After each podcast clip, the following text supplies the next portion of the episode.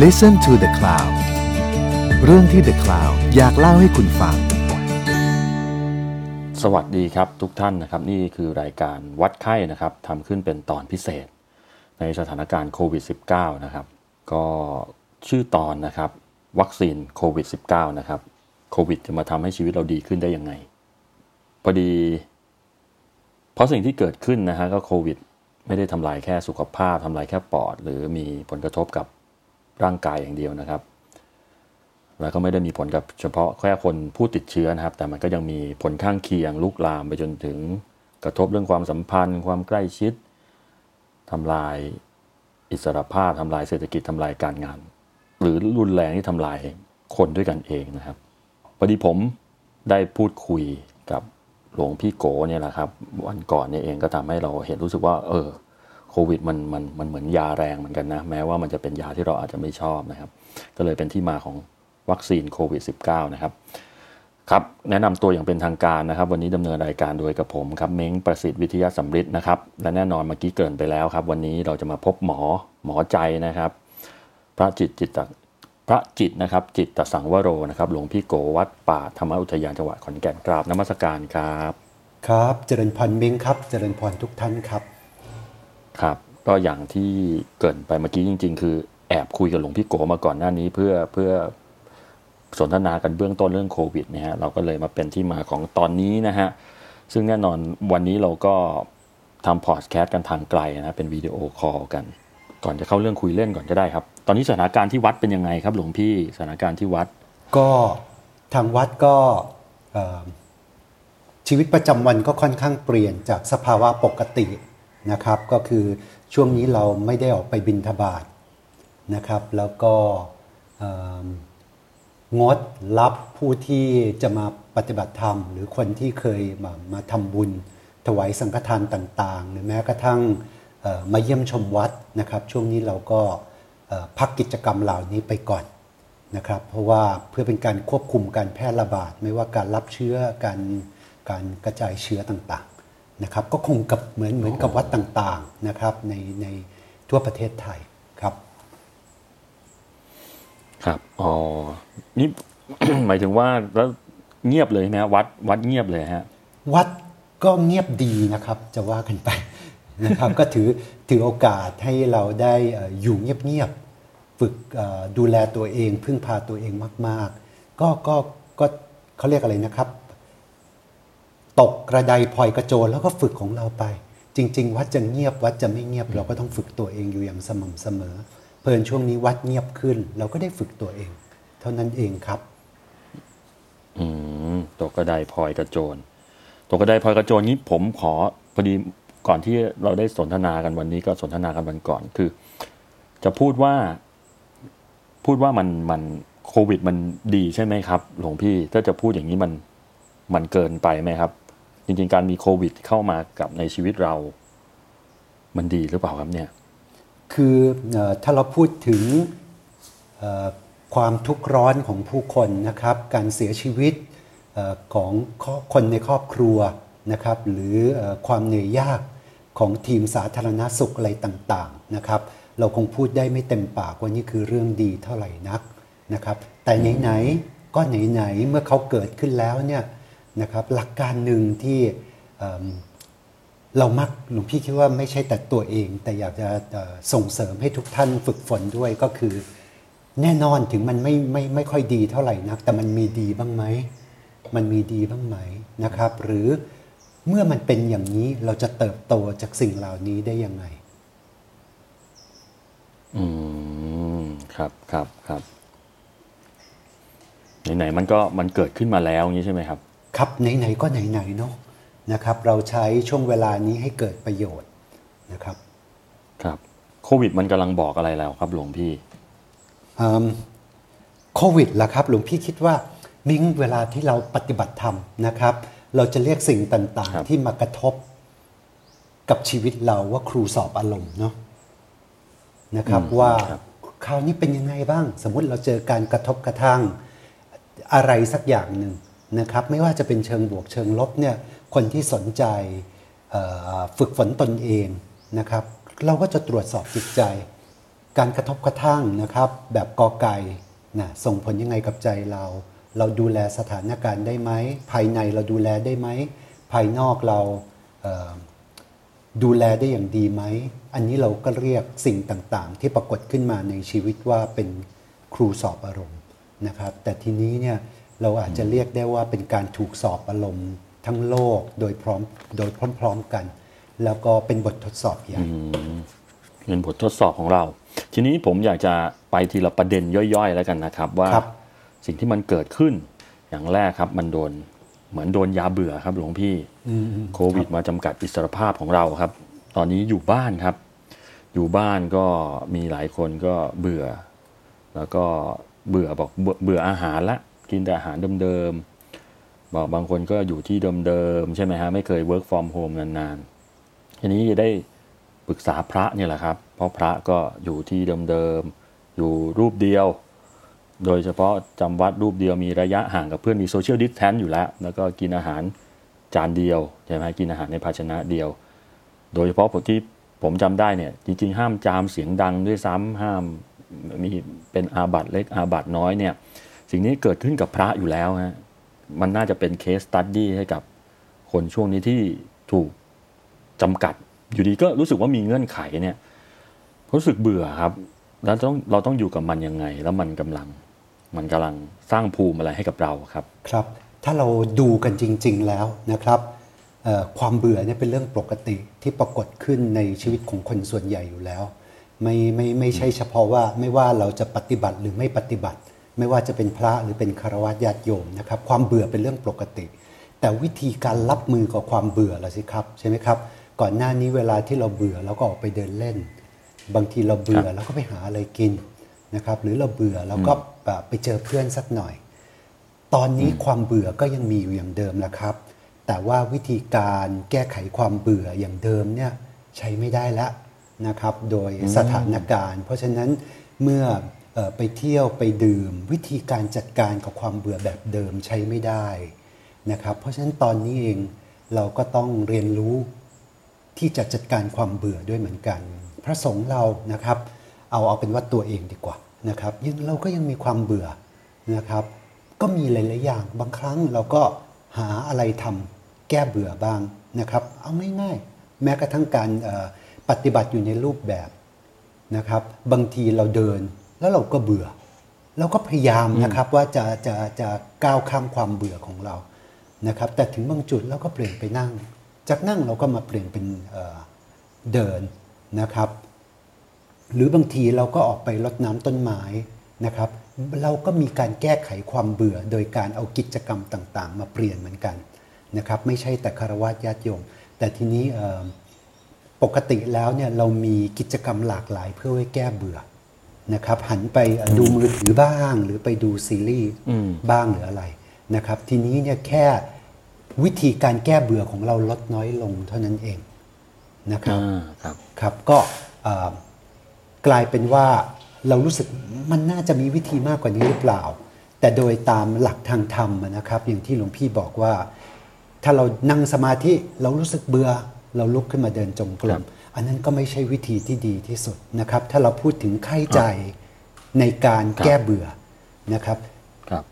อันนั้นเป็นการแก้เบื่อ แต่มีอีกวิธีหนึ่งที่ทางธรรมเนี่ยครูบาอาจารย์ท่านส่งเสริมมาก ก็คือรู้เท่าทันความเบื่อ และลองและลองไม่คล้อยไปตามความเบื่อ เขาจะเบื่อเราไม่เบื่อ นึกออกไหมครับ เคยไหมยังยังไงครับหลวงพี่อะเม้งเคยมีประสบการณ์ไหมครับ ว่าความรู้สึกแรกของเราเราจะโกรธ แต่เราไม่โกรธเรารู้ว่าเราเรากำลังจะโกรธเอาเราเราไม่โกรธไม่รู้โกรธไปแล้วได้อะไร เคยไหมครับอืมเอาอย่างนี้ดีกว่า บางคนเคยเหงาไหมฮะแล้วรู้สึกเฮ้ยเรากำลังเคเหยงาเหเหงางาครับอ่าบางคนเหงาปุ๊บเลือกหยิบอะไรขึ้นมาทำสักอย่างหนึ่งแต่ถ้าเราลองดูๆเอ๊ะนี่เรากำลังเหงาเลยเนี่ย บางทีความฉุกคิดได้ ความฉุกคิดได้ว่านี่ความเหงากำลังเล่นงานเราอยู่นะเนี่ย ความเบื่อกำลังเล่นงานเราเลยเนี่ย ความโกรธกำลังเล่นงานเราเหรอเราเวลาที่เราฉุกคิด อันนี้เราเรียกว่าตระหนักรู้อารมณ์ที่ปรากฏอยู่ในขณะนั้นๆ ที่หลวงพี่กล้าเล่าแบบนี้ เพราะมันไม่ได้ยากมากครับ แค่เม้งหรือใครก็ตามรู้ว่า เอ๊ะนี่ความเหงากำลังเล่นงานเรา เอ๊ะนี่ความเบื่อกำลังเล่นงานเรา ถ้าเราลองตอบเติเติมเต็มความเบื่อโดยการหยิบอะไรหยิบนู่นหยิบนี่ขึ้นมาทำเดินออกนอกบ้านนะครับ เราก็ต้องรับใช้ความเบื่อ ความเหงา ความเซ็ง ความโกรธหรืออารมณ์นั้นๆ ตลอดไป นี่เป็นโอกาสที่ดีเราลองนั่งเล่นกับความเบื่อสักเดี๋ยวหนึ่งหลวงพี่ไม่ได้หมายถึงว่าโอ้โหเราจะต้องไม่อะไรเลย ลองดูอีกสักห้านาทีได้ไหมสิบนาทีได้ไหมที่เรารู้สึกขั้นเนื้อขั้นตัวแล้วมันมันทนไม่ได้จะต้องทำอะไร เราลองใจเย็นๆนั่งอยู่กับมันนี่แหละ มันเบื่อลองดูซิเราไม่ทำตามความเบื่อ นะครับ เพราะฉะนั้นครับวิธีการรับมือกับความเบื่อเนี่ยนาทีนี้นะครับ นอกจากว่าแบบแรก วิธีการแก้ความเบื่อของเรามันจำกัดลง อันที่สองเราลองใช้เทคนิคไม่เติมลองไม่เติมเต็มความเบื่อ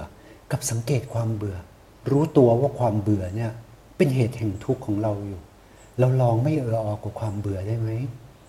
ตระหนักรู้เอ้ยเรากำลังเบื่ออยู่แล้วเนี่ย เท่านั้นเองอะ เราจะเติมเต็มความเบื่อ รับใช้ความเบื่อ โดยการหันไปทำอะไรอย่างเคย หรือวันนี้ลองสังเกตความเบื่อดูนะครับ แล้วก็หายใจเข้าหายใจออกใจเย็นๆสักพักหนึ่งมันไม่เหลือวิสัยจริง ๆ นะครับ ถ้าเราได้ลองทำครั้งที่หนึ่งครั้งที่สองเนี่ย ครั้งที่สามครั้งที่สี่จะตามมาไม่ยาก อืมครับ เม้งเคยคือเม้งถ้าเคจะยรับบอกมือกับความง่วงไหมหลวงพี่ขออภัยนิดนึง โอ้ง่วงครับง่วงครับ ผมบ่อยเลยจริงๆจะต้องปฏิบัติเนี่ยบางง่วงเลยครับอ่าบางทีเม้งเคยไหมครับทำงานอะนะครับ แล้วเรารู้สึกเฮ้ยเราก็ง่วงเหมือนกันแต่เดี๋ยว มันยังง่วงไม่ได้อะแล้วเราก็ตั้งหลักกันจริง ๆ มันก็ไปต่ออ่าได้ใช่อีกใช่สักครับก๊อกสองก๊อกเนี่ยหลวงพี่อยากจะบอกว่าทักษะแบบนี้ทุกท่านมีอยู่ในชีวิตประจำวันอยู่แล้วอืมน่าแค่แบบอืมก็ไม่ก็ไม่ก็ไม่ก็ไม่เอออหอหมกกับความเบื่อ ครับ ครับผมอืมไม่ไม่ใช่เรื่องฝืนธรรมชาติเกินไปใช่ไหมครับหลวงพี่ อันนี้เราเรียกว่าฝืนอารมณ์ครับอืมนะเพราะว่าธรรมชาติเนี่ยเราจะพบได้ว่า ธรรมชาติของคนขี้เบื่อนะแต่ถ้าเรายอมรับว่าความเบื่อเป็นธรรมชาติอันแท้จริงของเราเนี่ย เราต้องรับใช้ความเบื่ออยู่เรื่อยไป เราลองดูนิดนึงขบฏความเบื่อสักหน่อยครับเหมือนอย่างที่คบเราขบฏขบฏความง่วงไงครับ บางทีเราก็ขบฏความโกรธอืมอืมนะอืมครับได้อยู่ครับครับ ทีนี้ถ้าจะผมอยากจะลองสรุปให้ชัดนะครับ ว่าหลวงพี่พยายามจะบอกว่าอันแน่นอนพอเราถูกจำกัดจำกัดกิจกรรมเนี่ย แน่นอนเมื่อก่อนเบื่อทำได้เยอะเดี๋ยวนี้เบื่อนี่ก็ลุกละไปเดินรอบบ้านละออกกำลังกายก็แล้วดู Netflix ก็แล้วเล่น Facebook ก็แล้ว ถ้าเปลี่ยนอิริยาบถ เปลี่ยนกิจกรรมไปเรื่อยๆอะมันก็ยังเบื่ออยู่ดีใช่ไหมครับอ่าหลวงพี่กำลังจะบอกเราเรียกว่าสิ่งเหล่านี้ก็คือเราแค่แบบว่าเอ่อจัดการกับความเบื่อแบบชั่วคราว แต่อีกวิธีหนึ่งเราเรียกว่าเราทำความเข้าใจอาการเบื่อนะแล้วลองแล้วลองรับมือกับเขาด้วยวิธีใหม่ คือไม่ไม่ไม่ไม่ปล่อยใจไปตามความเบื่อ ลองนั่งหายใจเล่นๆนะบางทีความเบื่อเขาจะระบุเลยนะ ไปหาอะไรกินดีกว่า แทนที่จะไปหาอะไรกินดีกว่าเราหายใจเล่น ความเบื่อบอกหยิบโทรศัพท์ขึ้นมา ดูนั่นดูนี่เอาเราใจเย็นๆเราหายใจเล่นก่อนถ้าเราเติมเต็มเขาอยู่เสมอนะครับเขาก็จะบริหารเราอยู่เรื่อย เพราะฉะนั้นโอกาสนี้เป็นโอกาสในการที่จะทำให้ความเบื่อ แสดงตัวอย่างชัดเจน แล้วเราลองจัดการความเบื่อ ไม่ได้ให้ความเบื่อบริหารเรา อืมครับครับครับผมก็ก็ชัดเจนนะคือคือคือคือผมว่า ก็ดีอย่างหมายถึงว่าเพราะเพราะกิจกรรมที่เราทำเนี่ยมันก็จะเริ่มวนเวียนแล้วโควิดเนี่ยก็น่าจะอยู่กับเราอีกนานถูกไหมฮะครับถ้าเล่น Facebook แล้วพรุ่งนี้ก็ต้องเล่นอีก มันก็จะเล่นไปเรื่อยๆหมายหมายถึงว่ามันก็ลิมิตความเบื่อก็จะเบื่อง่ายขึ้นอีกถูกไหมครับเพราะกิจกรรมมันซ้ำเดิมหลวงพี่เป็นคนที่ไม่ค่อยได้อะไรกับ Facebook มาก เพราะหลวงพี่ปรากฏว่าดูใน Facebook แล้วหลวงพี่ก็เบื่อ Facebook อืมคือรับคือถ้าเราดูดี ๆ นะครับ ปรากฏว่าเรา สิ่งที่เรารู้สึกว่าจะทำแก้เบื่อเราก็เบื่อสิ่งนั้นด้วยเหมือนกันนั่นน่ะนะครับ สู้เราลุกขึ้นมาแล้วก็เอ่อทำความเข้าใจอารมณ์เบื่อไม่ไม่ไม่ไม่ไม่ไม่ต้องไปไล่ป้อนเอ่อหรือเติมเต็มเขาอยู่เสมอไปนะครับเอาเป็นว่ามีสองทางก็แล้วกันนะ ลองเลือกกิจกรรมเท่าที่ยังพอทำได้อยู่แบบที่หนึ่งนะ ถ้าเป็นกิจกรรมที่มีประโยชน์ด้วยก็น่าจะดีกว่า เช่น อ่านหนังสือทำความสะอาดบ้านอะไรแบบนั้น ก็น่าจะดีกว่าแแต่อีกวิธีหนึ่งก็คือลองมองทำความเข้าใจความเบื่อ ลองฝึกก้าวข้ามเขาโดยตรงนะครับ ถือว่าอะมีสองทางก็แล้วกันนะครับ อืมครับครับ ก็อยากให้ลองกันดูถูกไหมฮะครับอยากให้ทุกคนลองกันดู ครับ โอเคครับ ก็อาจจะทำให้ชีวิตหลังโควิด เราอาจจะ เบื่ออะไรน้อยลงนะฮะอาจจะมีความสุขง่ายขึ้น ไม่ต้องหากิจกรรม ทีนี้ปัญหาของโควิดอีกอย่างครับ เมื่อกี้อยู่กับตัวเองก็เบื่อ สิ่งที่มันเกิดขึ้นคือเรื่องความสัมพันธ์ครับหลวงพี่กลายเป็นมีขณะที่โควิดทำให้เราเป็นพาหะซะเอง การเว้นระยะการสร้างระยะหรือการใกล้ชิดกับมีปัญหากับเรามากครับช่วงนี้ เอาอย่างแรกเลยที่เห็นได้ชัดเนี่ยระหวาดระแวงคนง่ายขึ้นครับหลวงพี่ ระหวาดระแวงคนง่ายจนไปถึง discriminate หรือการบูลลี่กันการผักไสกัน หรือมีการ react โอ้เห็นชัดเจนแล้วว่า react ว่าเราเขาออกไปไล่คนที่อยู่แถวบ้านได้เลยอะครับ ทีนี้มันมันเกิดขึ้นอะไรกับใจเราครับหลวงพี่ทำไมทำไมโควิดมันมันทำให้เราอะไรอะไรมันหายไปทำไมความไว้เนื้อเชื่อใจคนมันหายไปแต่แต่ก็เข้าใจว่ามันเป็นเรื่องความปลอดภัยนะครับ แล้วทีนี้เรา เราจะหาความพอดีในความสัมพันธ์หรือระยะห่าง social distance เนี่ยระยะห่างมันควรอยู่ตรงไหนทำไมเราต้องออกไปไล่คนอื่นเขาหรือมันก็ถูกต้องแล้วกับความปลอดภัยส่วนตัวเราเพราะโควิดมันไม่คุ้มนะติดทีนึง มันยิ่งกว่ายกกำลังอีกนะ มันโอ้โหมันโอ้โหมันสามารถติดได้หนึ่งเป็นสิบหนึ่งเป็นร้อยได้เลยครับผมทำยังไงดีครับขอคำแนะนำหลวงพี่เอ่ออยากแบ่งปันครับเมื่อคืนนี้นะครับหลวงพี่ได้รับเอิ่มจดหมาย จากโรงพยาบาลแห่งหนึ่งนะครับ เมื่อคืนนี้เออขอมุมมองในเชิงนักกลยุทธ์การสื่อสารนะครับ ร่วมมือกับจิตแพทย์ ร่วมมือกับทางเอ่อผู้บริหารโรงพยาบาล แล้วก็หน่วยที่เอ่อลงไปดูแลชุมชนนะครับ โจทย์คล้ายๆ กับที่เม้งบอกก็คือเออคนคนเครียดแล้วก็คนปฏิบัติต่อกันไม่ค่อยดีนะครับอืม ทีนี้ถ้าเราดูกันจริง ๆ แล้วปรากฏว่าเอ่อมันเป็นมันเหมือนกับสงคราม ระหว่างคนกับคน ไม่ใช่คนกับไวรัส เพราะฉะนั้นมันเป็นการมองคู่กรณีที่ไม่ค่อยถูกต้องสักเท่าไหร่นะเราเห็นคนเป็นปัญหา เราไม่ได้เห็นว่าไวรัสเป็นปัญหาอืมนะถ้าเรามองกันตรงๆเลยเอ่อมุมมองหนึ่งที่เมื่อวานหลวงพี่ลองแชร์กับทางเอิ่ม กับทางคุณหมอที่ติดต่อมาก็คือว่าอันนี้ไม่รู้ภาษาไทยเรียกว่าอะไรนะครับ คือพ a ราด m shift ก็คือวิธีการเปลี่ยนมุมมองพ a ราด m shift นะครับ แทนที่จะเป็นครับคนกับคนนะครับ กลายเป็นคนกับโรคเราพูดกันง่ายๆก็คือเรากำลังจะชักเขย่อเอาคนสุขภาพดีกลับคืนมานะครับ เพราะฉะนั้นเข้าใจได้เพราะว่าไวรัสเนี่ยเป็นสิ่งที่เรามองไม่เห็นเขาต่างกับซาร์ คือในยุคของซาร์เนี่ยเอ่อแสดงอาการแล้วประมาณ 7-10 วัน ถึงจะเริ่มแพร่กระจาย แต่นี่ของเขาเนี่ยเขาแสดงเขาสามารถแพร่กระจายได้ตั้งแต่ยังไม่แสดงอาการ เพราะฉะนั้นเรามีหน้าที่ต่างจะต้องป้องกันตัวเอง หรือแม้กระทั่งคนที่ไปสัมผัสกับผู้ป่วยแล้วหรือผู้ป่วยแล้วนะครับเราเราต้องเราจะต้องช่วยเขา วิธีการช่วยเขาก็คือการปลีกตัว ถูกไหมครับ เราเราต้องครับเราต้องไม่ไปประนามหยามเหยียดเขา เราต้องช่วยเขาให้มากที่สุด แต่การช่วยเขามันไม่ใช่เข้าไปช่วยเอ่อในเชิงกายภาพละใช่ไหมครับ มันต้องช่วยให้กำลังใจ อย่าไปทำให้เขาเครียดเห็นไหมครับ ไม่ใช่ไปประนามเขา เราต้องทำให้เขาสบายใจ ร่างกายเขาถึงจะแข็งแรง นะครับหลวงพี่พบหลายหลายคนนะครับ ในช่วงกักตัวเนี่ย ปรากฏว่าที่บ้านเอากับข้าวมาแขวนให้ทุกวันเลย ขอบคุณนะ เป็นกำลังใจให้คุณต้องอยู่กับมัน คุณทานอาหารให้ดีๆ นะ คุณอยู่ในบ้านให้อย่างมีความสุขนะ เพราะว่าสุขภาพที่ดีเนี่ย ภูมิต้านทานเราจะแข็งแรงขึ้น โควิดจะทำอะไรคุณไม่ได้ ถ้าเราส่งเสริมกันครับแบบนี้ช่วยเหลือกันแบบนี้เนี่ยมันจะไม่ใช่เจ้าหน้าที่สาธารณสุขเอ่อเผชิญกันกับเอ่อเชื้อโรค ซึ่งเต็มไปหมด แต่มันคือคนร่วมมือกันเอ่อรับมือกับไวรัส เพราะฉะนั้นเราอย่าไปทะเลาะกับใครเลย เราอาจเราเองก็อาจจะเป็นก็ได้ เพราะฉะนั้นหน้าที่ของเราก็คือทำตนเองให้ปลอดภัยและป้องกันผู้อื่น ทำตนเองให้ปลอดภัยก็คือทานข้าวให้ถูกต้องเหมาะสม เลี่ยงการไปรับเชื้อจากผู้อื่น เลี่ยงการระบาดผู้อื่นนะครับ อันนั้นคือในเชิงกายภาพ เชิงใจทำจิตใจตัวเองให้ดี เขาเหมือนโรคภัยไข้เจ็บประเภทอื่นเลยนะครับ คือเมื่อไหร่ที่สุขภาพ เรียกว่าโรคภัยไข้เจ็บประเภทที่ว่าเขาถ้าเป็นน้อยๆเนี่ยภูมิต้านทานเราช่วยได้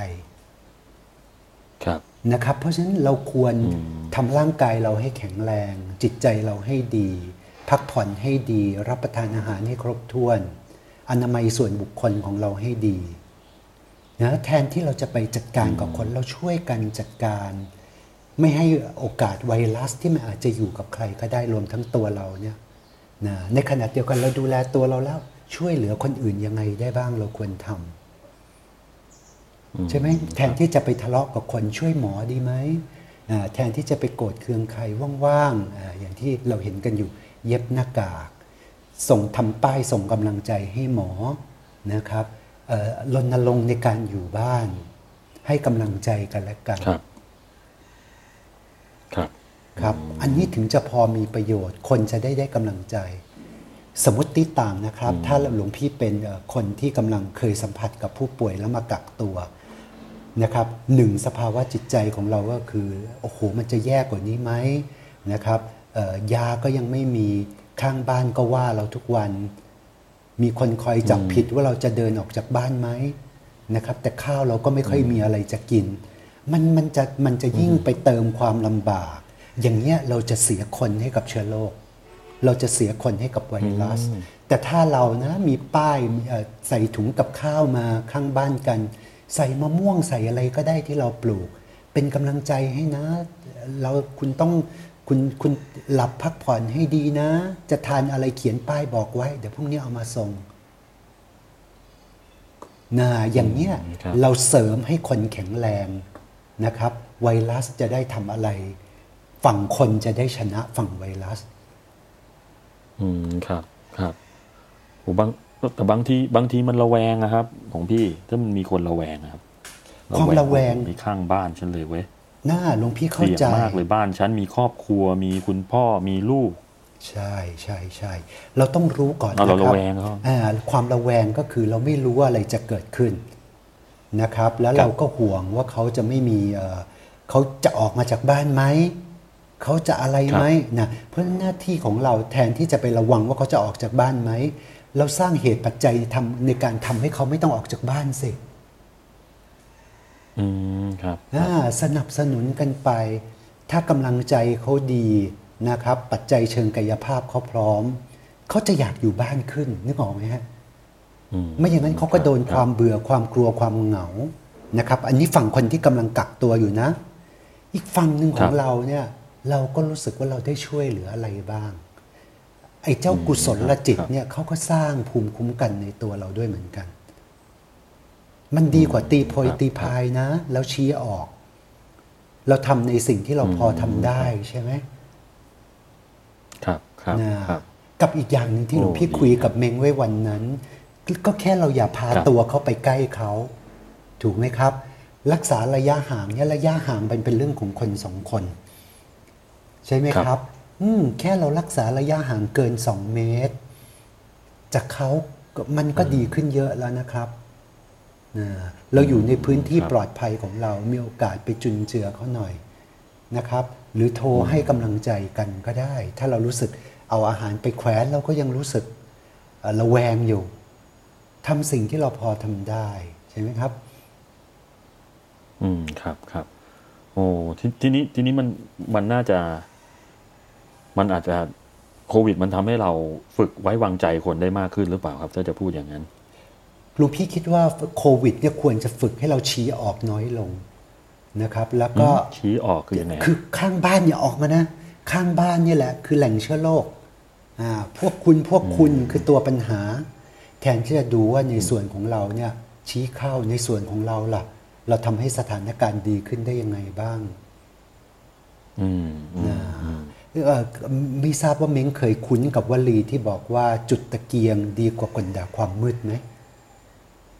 อืมนะมันมืดจังบใครมาปิดไฟอะไรอย่างเงี้ยใช่ไหมครับ เราสู้จุดตะเกียงอ้าวมันจะสว่างไม่สว่างไม่เป็นไร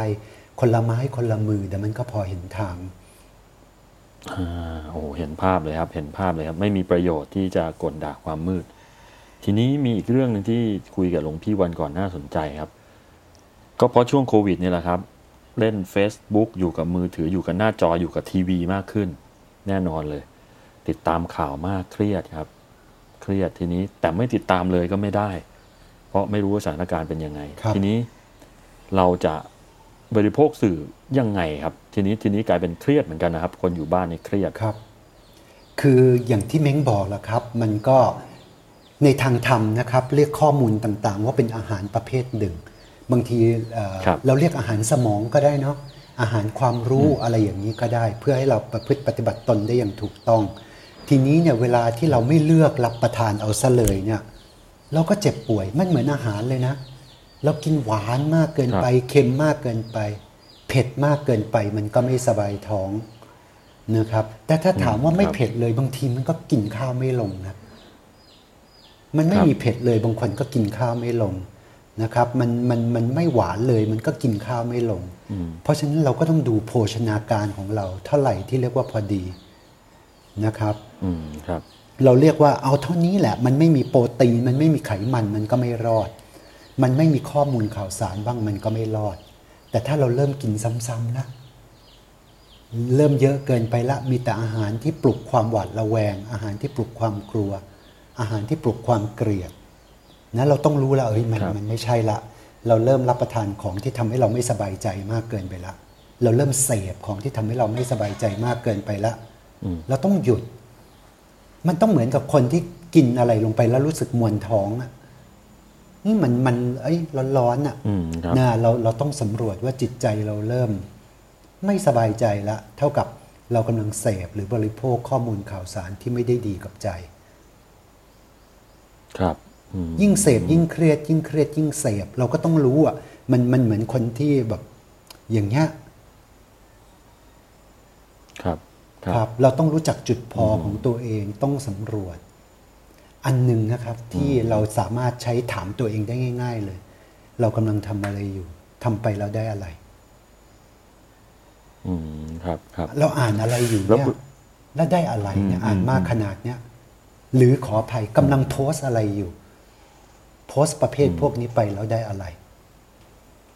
อืมครับครับ ทีนี้ทีนี้เราอาจจะต้องเลือกมากขึ้นอย่างนี้รู้หรือเปล่าครับ เลือกในการเสพลุงพี่คิดว่ามันเหมือนอาหารเลยเม้งนะครับ ถ้าเราครับกินไม่เลือกเจ้าเนาะเราไปเจออาหารปลอมอะ fake news fake ข้อมูลนะยังไม่พอนะ แล้วก็ทำซ้ำๆเอ่อกินเข้าไปซ้ำๆแล้วก็ไม่สบายใจครับเพราะฉะนั้น วิธีการตรวจสอบตัวเองอย่างหนึ่งก็คือข่าวสารนั้นทำให้เรารู้สึกฉลาดขึ้น หรือทำให้เราสับสน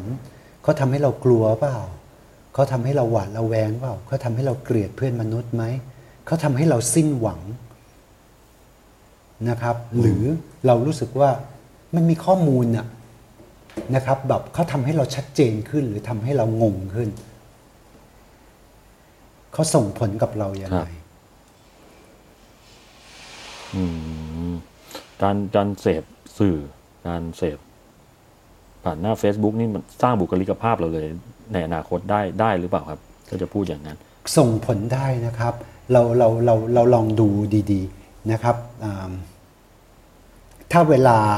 เราอ่านอะไรที่มันน่ากลัวเยอะๆเราลองดูสิครับ บางทีเราก็อยากแบบเขาเรียกอะไรเก็บไปฝันร้ายก็มีนั่งอยู่ก็คุ้นคิดเกี่ยวกับมันไม่สบายใจก็มีนะครับ ทางธรรมเนี่ยบางทีเราถึงพูดว่าบางบางทีเราพูดกันประมาณนี้นะครับ อาหารทางข้อมูลที่เราบริโภคเข้าไปเนี่ยเขากลายเป็นขันธ์ห้าของเรา ถ้าหลวงพี่พูดง่ายๆกว่านั้นอีกก็คือ มันกลายเป็นความนึกความคิดความอ่านความเห็นเราอืมนะครับนึกนึกนึกออกใช่ไหมครับว่าโดยเฉพาะเวลาครับที่เราแบบว่าไม่ได้กลั่นกรอง รับอะไรลงไปก็เชื่ออืมครับ นะมีเด็กที่มาบอกกับหลวงพี่นะครับเขาบอกว่าวันเนี้ยมีเสียงเพลงเอ่อเสียงเพลงเจนนุ่นโบเนี่ยวนในหัวตลอดเวลาครับเนี่ยคือบางทีมันไม่ใช่เรื่องของปริมาณนะแต่มันเป็นอะไรสักอย่างหนึ่งแล้วมันก็มันก็อยู่ในนั้น เห็นไหมครับ ข้อมูลถ้าเราไม่ได้รับข้อมูลประมาณอย่างนั้น มันก็ไม่มีผลกับเรา พอเรารับเข้าไป โดยเฉพาะของบางอย่างมันถูกผลิตออกมาให้ติดหู นะมันก็ลูบเข้าไป อันนี้แหละ ข้อมูลที่เราบริโภคเข้าไป กลายเป็นความคิดความอ่านกลายเป็นอารมณ์ กลายเป็นเสียงในหัวเรา เห็นไหมฮะครับเอาอันง่าย ๆแบบนี้เลย หรือบางทีเราอ่านเรื่องนั้นครับเรื่องนี้ แล้วเราก็รู้สึกสงสารมาก หรือบางทีเราก็รู้สึกโกรธมาก บางทีเราก็รู้สึกกลัวมาก เราก็ต้องเพลาๆข้อมูล เท่ากับว่าเขาไม่ได้ส่งผลครับดีกับจิตใจเราแล้ว ครับครับครับ อ่างั้นทีนี้ถามต่อครับหลวงพี่ทีนี้พูดแบบไกลๆหน่อย เราจะมีความหวังกับโลกหลังโควิดยังไงบ้างครับ มีหลายคนแบบ โอ้ มีลูกช่วงนี้สงสารเด็กยุคนี้นะลำบากหมดเลย เราเราควรจะมีสายตายังไงครับ โดยเฉพาะโลกของเราเนี่ยหลังโควิดเนี่ยมันจะเป็นยังไงครับในศาสนาหลวงพี่เราจะอยู่กับมันยังไงครับหลวงพี่คิดว่า ตรงนั้นหลวงพี่ก็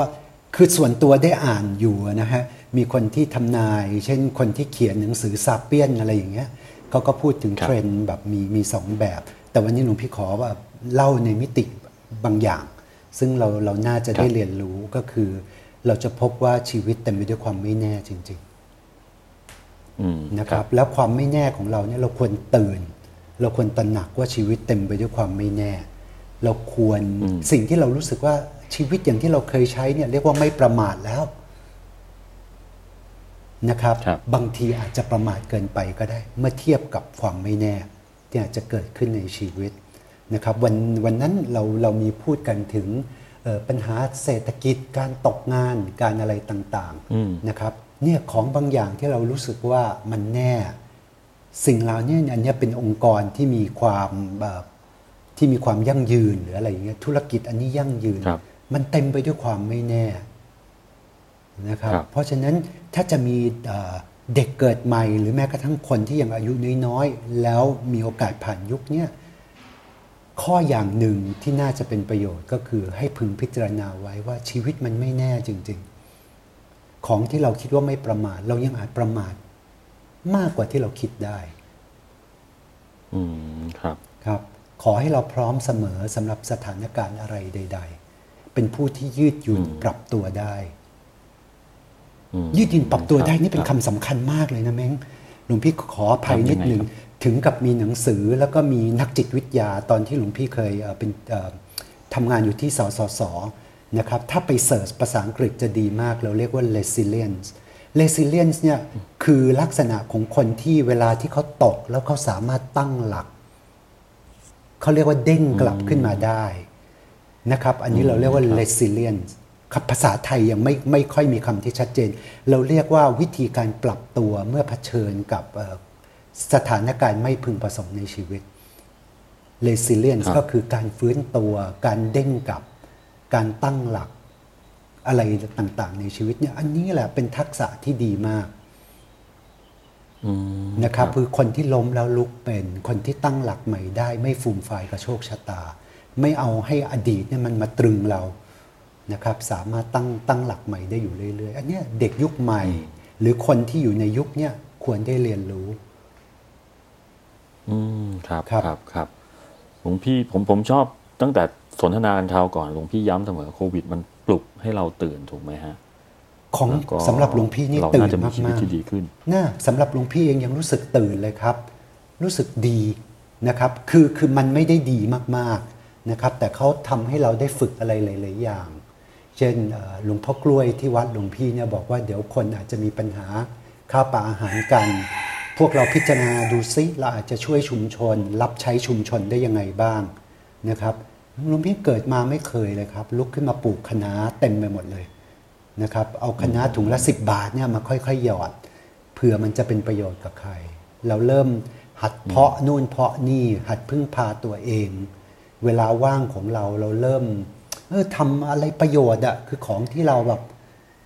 มันมันมีทักษะในการดำรงชีพอะไรหลายๆอย่างที่เมื่อก่อนตัวเองเป็นคนเมือง ก็อยู่ในเอ่อวัฒนธรรมบริโภคเนาะไม่ค่อยได้อยู่ในวัฒนธรรมเอ่อผู้ผลิตเองเท่าไหร่โอ้มันมีดี ๆ อีกเยอะเลยนะครับ อย่างที่หลวงพี่เกริ่นเอาไว้ว่าครับในนาทีเนี้ยเราจะฟูมฟาย หรือเราจะตกกระไดพลอยกระโจนเรียนรู้จากมันตื่น ว่ายังมีอีกหลาย ๆ อย่างที่เราทำได้ อืมครับครับหลวงพี่รู้สึกว่าเพราะว่าหลังโควิด อันนี้ถามความเห็นเพิ่มเติม รู้สึกมีความหวังไหมครับ ว่ามันน่าจะตั้งความเปลี่ยนแปลงหรือ น่าจะแย่ลงเว้ยหลวงพี่เชื่ออย่างนี้เลยนะครับ หลวงพี่ขอแบบอ้างอิงถึงคำพูดของไอน์สไตน์ที่หลวงพี่ชอบมากท่านบอกเอ่อไอน์สไตน์บอกว่าเอิ่ม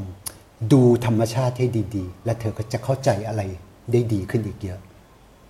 นะครับเพราะฉะนั้นเวลาที่ธรรมชาติทำงานหนักๆแล้วเนี่ยมนุษย์จะทำงาน มนุษย์จะแสดงอุปนิสัยใจคอออกมานะครับ รวมกระทั่งครับถึงมนุษย์จะค้นพบศักยภาพในตัวเองอีกด้วยนะครับเพราะฉะนั้นเวลามีเหตุการณ์อะไรขึ้นมาเนี่ยธรรมชาติ มนุษย์บางคนก็จะแสดงความเห็นแก่ตัว มนุษย์บางคนก็จะแสดงความเมตตามนุษย์บางคนจะงัดทักษะในการดำรงเอาตัวรอดออกมาใหม่ๆ นะครับ เพราะฉะนั้นธรรมชาติเนี่ยแสดงให้เราเห็นศักยภาพ อุปนิสัยใจคอ อะไรอีกเยอะแยะเลยหลวงพี่เห็นชัดมากนะครับ บางคนเวลาที่เจอปัญหาเนี่ยจะแปลงร่างอากุศลจิตเนี่ยจะทำงานชัดเจนมาก บางคนกุศลจิตก็ทำงานชัดเจนมาก แต่ถ้าไปกว่านั้นก็คือเหนือความรู้สึกดี ความรู้สึกไม่ดี นะครับ มันเป็นไปได้จริง ๆ ครับเม้งอืมเพราะคบเพราะฉะนั้นไม่อย่างนั้นเรียกว่าอะไรดี มีปัญหาหนึ่งโลกก็จะจัดสมดุลใหม่เนาะหลวงพี่เห็นเลยคนบางคนเนี่ยโหเมตตาเหลือเกิน ไม่เคยคิดเลยว่าทีมสาธารณสุขเราเนี่ย จิตใจจะยิ่งใหญ่เบอร์นี้หลุงพี่คิดว่าเหตุการณ์เนี้ยทำให้หมอพบพบจริง ๆ นะทำให้มุมมองที่เรามีต่อทีมสาธารณสุขเนี่ย ไม่ใช่อะไรที่แบบ คุณหมอซึ่งอยู่บนนั้นน่ะโหเราเห็นคุณหมอนักรบนะเราเห็นความเมตตาของคนทุกคนเลยอะที่ลุกขึ้นมาทำกันได้ขนาดนี้ เห็นคนที่มองตู้เย็นแล้วก็บอกว่านี่ฉันยังแทบไม่มีกินแล้วคนข้างนอกจะเป็นยังไงผัดออกไปแจกเนี่ยหลวงพี่คิดว่าเราเราเราจะได้เห็นการเอ่อจัดระเบียบ เห็นเราจะได้เห็นอะไรใหม่ ๆ อีกเยอะเลยครับ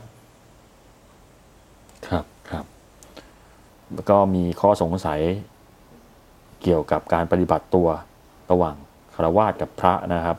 เพราะเราก็เป็นเมืองพุทธนะฮะหมายถึงว่าประเพณีวัฒนธรรม เราก็ตักบาตรทำบุญเป็นปกติ แต่ทีนี้อาจจะไม่รู้ทำไม่รู้วางตัวยังไง อย่างเช่น ก็มีข้อสงสัยว่าธรรมดา อย่างแรกครับใส่บาตรทุกเช้าครับธรรมดาใส่บาตรก็ต้องเอามือวางสวมจริง ๆ แทบจะวางมือแทบแทบ จุ่มลงไปในบาตรเลยเอาข้าววางเอากับข้าววาง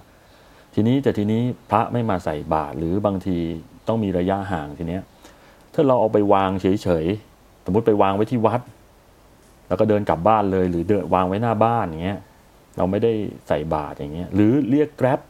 เรียก LINE MAN เรียกเดลิเวอรี่ไปส่งที่วัดเงี้ยพระรับได้ใช่ไหมครับ หรือมันไม่ได้ผิดขัดอะไรหรือเราจะไม่ได้เราจะไม่ได้รู้สึกว่าเราทำผิด วินัยอะไรอย่างนี้ใช่ไหมครับ ครับผมเอ่อคือหลวงพี่ขอให้ดูหลักการสักนิดหนึ่งก็แล้วกันนะครับ คือบุญนี่หมายถึงความร่มเย็นใจ ความสบายใจนะครับ ความเอ่อสบายใจนั่นแหละ ถ้าพูดกันง่าย ๆนะครับ ก่อนทำระหว่างทำและหลังทำนะครับ ถ้าเราตั้งแง่ว่าเราจะต้องได้หนึ่งสองสามเราถึงจะสบายใจ เราถึงจะได้บุญ เราก็ทำให้บุญของเรามันลำบากเนาะ นะครับแล้วเราไปสร้างเงื่อนไขว่าเออต้องอย่างนี้เท่านั้นมันถึงจะใช่ไหมครับ แต่ถ้านานานาทีนี้เอ่อบางวัดเองถึงกับรณรงค์ว่าขอเอ่อวัตถุดิบนะครับ แล้วเดี๋ยวทางครัววัดจะไปปรุงสุกเองนะครับ แต่ถ้าเราไปยึดถือนะครับว่าไม่อะอย่างนั้นเดี๋ยวเราจะไม่ได้เป็นอะไรอย่างเงี้ยเนาะเราไปตั้งเงื่อนไข เพราะฉะนั้นทำเงื่อนไขให้น้อยๆ ลองดูกฎกติกาว่า แบบไหนเนี่ยน่าจะเหมาะที่สุด เราเอาประโยชน์เอ่อของผู้รับเนี่ยเป็นศูนย์กลางนะครับ เวลาที่เราทำทานอ่าก่อนไปก็สบายใจศึกษาดูว่ากฎกติกาของแต่ละวัดเนี่ยถ้าเราจะทำบุญประมาณอย่างไงนะครับเวเวลาทำไปแล้วเรารู้สึกเราได้เคารพกฎกติกาได้ให้ความร่วมมือ อันนี้ไม่ได้ทำบุญกับพระอย่างเดียว แต่ทำบุญกับระบบสาธารณสุขด้วย ทำบุญกับคนต่างๆ เต็มไปหมด เราถือว่าเวลาที่เราทำบุญกับใครสักคนหนึ่งไม่มีคนอื่นเดือดร้อนใช่ไหมครับ ไม่ใช่ทำบุญกับพระคุณเจ้าแล้ว พระคุณเจ้าอาจจะเอ่อเจ็บป่วย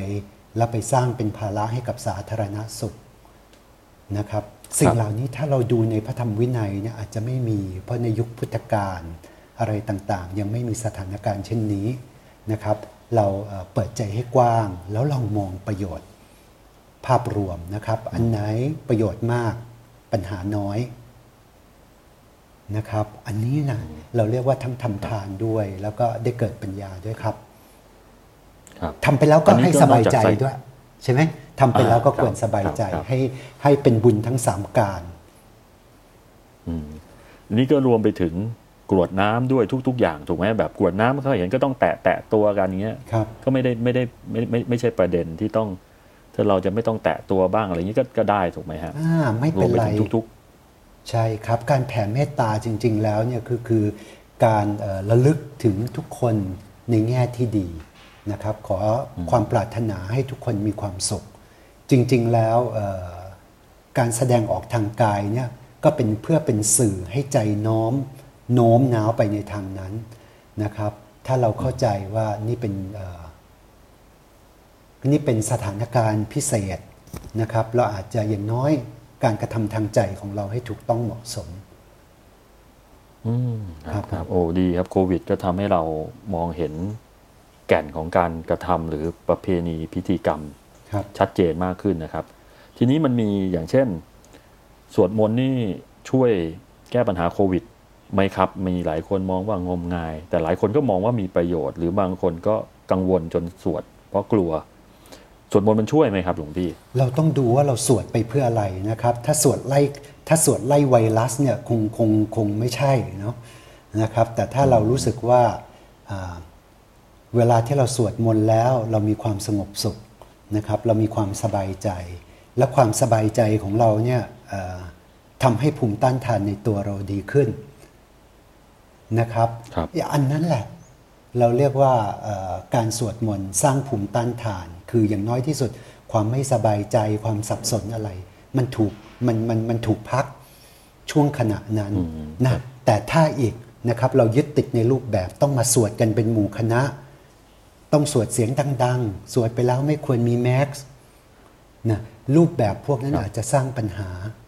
นาทีนี้เราอาจจะต้องเออผสมผสานกันต่างคนต่างสวดอยู่ในพื้นที่ตัวเอง สะดวกเวลาไหนเราสวดของเรา ใช่ไหมครับ สวดเสร็จอาจจะแผ่เมตตาก็ได้ ขอให้ทุกคนทุกท่านอ่าเป็นสุขนะครับอืมครับ ทีนี้อย่างที่หลวงพี่บอกก็กิจกรรมที่วัดทุกอย่างงดเว้นหมดเลยครับ แล้วทีนี้เดี๋ยวพอถึงวันพระใหญ่ถึงวันอะไรไหมถึงวันต่างๆอ่าวันพระใหญ่หรือวันวันพระ ปกติก็ได้วันพระเล็กก็ได้ครับ แต่แน่นอนผมว่าโควิดจะกินยาวไปจนถึง น่าจะถึงเข้าพรรษาด้วยซ้ำทีนี้ จะร่วมพิธีกรรมกันยังไงดี หรือเราจะปฏิบัติกันยังไงดีครับหลวงพี่ณเวลานั้น โอเค ถ้าเราทำความเข้าใจความหมายของวันพระ วันพระมีมากกว่าการทำทานถูกไหมฮะครับนี่เราผ่านวันพระใหญ่มาแล้วหนึ่งครั้งนะฮะวันไม่กี่วันที่ผ่านมานี่เอง นอกจากการทำทานแล้วเนี่ยสิ่งที่เราทำได้ทานนี่เป็นของพื้นฐานมากเลย ถ้าเราคิดว่าทานตอนนี้ของเราเนี่ยคือทานความสงบสุข ทานความเป็นระเบียบให้กับสังคมนะทานครับทานทำให้สังคมไม่ยุ่งเหยิงทำให้ทีมสาธารณาสุขเขาทำงาน ให้โอกาสเขาในการต่อสู้กับโรคภัยไข้เจ็บอันนี้มันเป็นทาน เพราะฉะนั้นเราอย่าเพิ่งไปคิดจำกัดรูปแบบของทานว่าจะต้องเป็นการเอ่อมาเอ่อตักบาตรทำสังฆทานเท่านั้นเอง เรามองในเชิงอย่างอื่นด้วยนะครับ การให้ความร่วมมือกับสังคม สร้างสังคมที่มีระเบียบก็เป็นทานแบบหนึ่งนะครับ ตอนนี้หลวงพี่คิดว่าเราต้องครีเอทีฟขึ้นในในในการในการเอ่อประพฤติปฏิบัติ ทีนี้การรักษาศีลยิ่งดีใหญ่เลยนะครับ เมื่อมีระยะห่าง เราสามารถเอิ่มระมัดระวังสำรวมเรื่องการกระทำเรื่องคำพูดเรื่องความคิดนะไม่ต้องพูดถึงศีลห้าศีลแปดเลย รักษากุศลบทสิบอะไรอย่างเงี้ยยังได้เลยนะครับ ถ้าเราจะเป็นพุทธมามกกะใช่ไหมนะอยู่หรืออยู่บ้าน คัดสรรเอ่อหัวข้อธรรมสักหัวข้อหนึ่งหลวงปู่หลวงตาหลวงพ่อครูบาอาจารย์อะไรก็ได้ ตื่นแต่เช้า ตื่นแต่เช้ารดน้ำต้นไม้อะไรเดินจงกรมนะครับเอ่อฟังธรรมสักสักหนึ่งกันจะเป็นไรไป ไม่ต้องไปวัดก็ได้ เรายังสามารถเอ่อ ทำทานรักษาศีล ฟังเทศน์ฟังธรรม ปฏิบัติได้อยู่เหมือนเดิมเลย ครับครับโอ้อย่าอย่าไปโคติดวิดที่ก็รูทำปให้แบบความอืมครับโควิดทำให้ความหมายของวัดของพิธีกรรมนี่กว้างไกล อย่างที่มันกว้างขวางควรจะเป็นกว้างขวางขึ้นเยอะหลวงพี่พูดตรงๆ อันนี้คือสิ่งที่มันควรจะเป็นอยู่แล้วแหละอ๋อจริงจริงๆเดิมเดิมทีควรจะเป็นแบบนั้นด้วยซ้ควรจะเป็นแบบนี้ครับนะบางคนไม่ว่างวันนี้ เพราะต้องไปทำงาน ก็กำหนดวันทุกวันอาทิตย์ของเราสิให้เป็นวันพระของเรา ก็ยังได้ำอืมนะครับอืมไม่ไม่ต้องมาฝากไว้ที่วัดกับพระอย่างเดียวหน้าพระพุทธศาสนาจะรอดถ้าเราฝากอยู่ที่ทุกคนอ่าครับครับโอดีเลยครับ ก็ได้ครบถ้วนครับ วันนี้ก็อาจจะตอบข้อสงสัยหลายท่าน แล้วก็หวังว่า จริงๆสถานการณ์โควิด ถ้าเราเลือกแบบที่หลวงพี่บอกเราเลือกที่จะตื่น แล้วก็มองเห็นโอกาส เราก็คงมีความสุขง่ายขึ้น อยู่บ้านง่ายขึ้นเอ่อเห็นอกเห็นใจเห็นศักยภาพตัวเอง เห็นโอกาสใหม่ ๆ มากขึ้นนะมันน่าจะทำให้เราดีขึ้นได้ หลังโควิด ถ้าเราเลือกใช่ไหมฮะเลือกที่จะเติบโตไปกับมันครับนะครับ โอเคครับ วันนี้ก็ผมว่าเป็น โควิดเป็นยาขนาดแรงฮะวันนี้ก็เราจะมีทีท่าไงกับยาที่ฉีดเข้าตัวอย่างนี้วันนี้ก็ได้ประโยชน์มากนะครับ ก็ต้องขอกราบนมัสการหลวงพี่โกครับนมัสการครับหลวงพี่ครับ ขอบคุณเม้งสำหรับโอกาสนะครับ ก็ดูแลสุขภาพกันทุกคนทุกท่านครับ ตามเรื่องราวดีๆ และรายการอื่นๆจาก The Cloud ได้ที่ readthecloud.co หรือแอปพลิเคชันสำหรับฟังพอดแคสต์ต่างๆ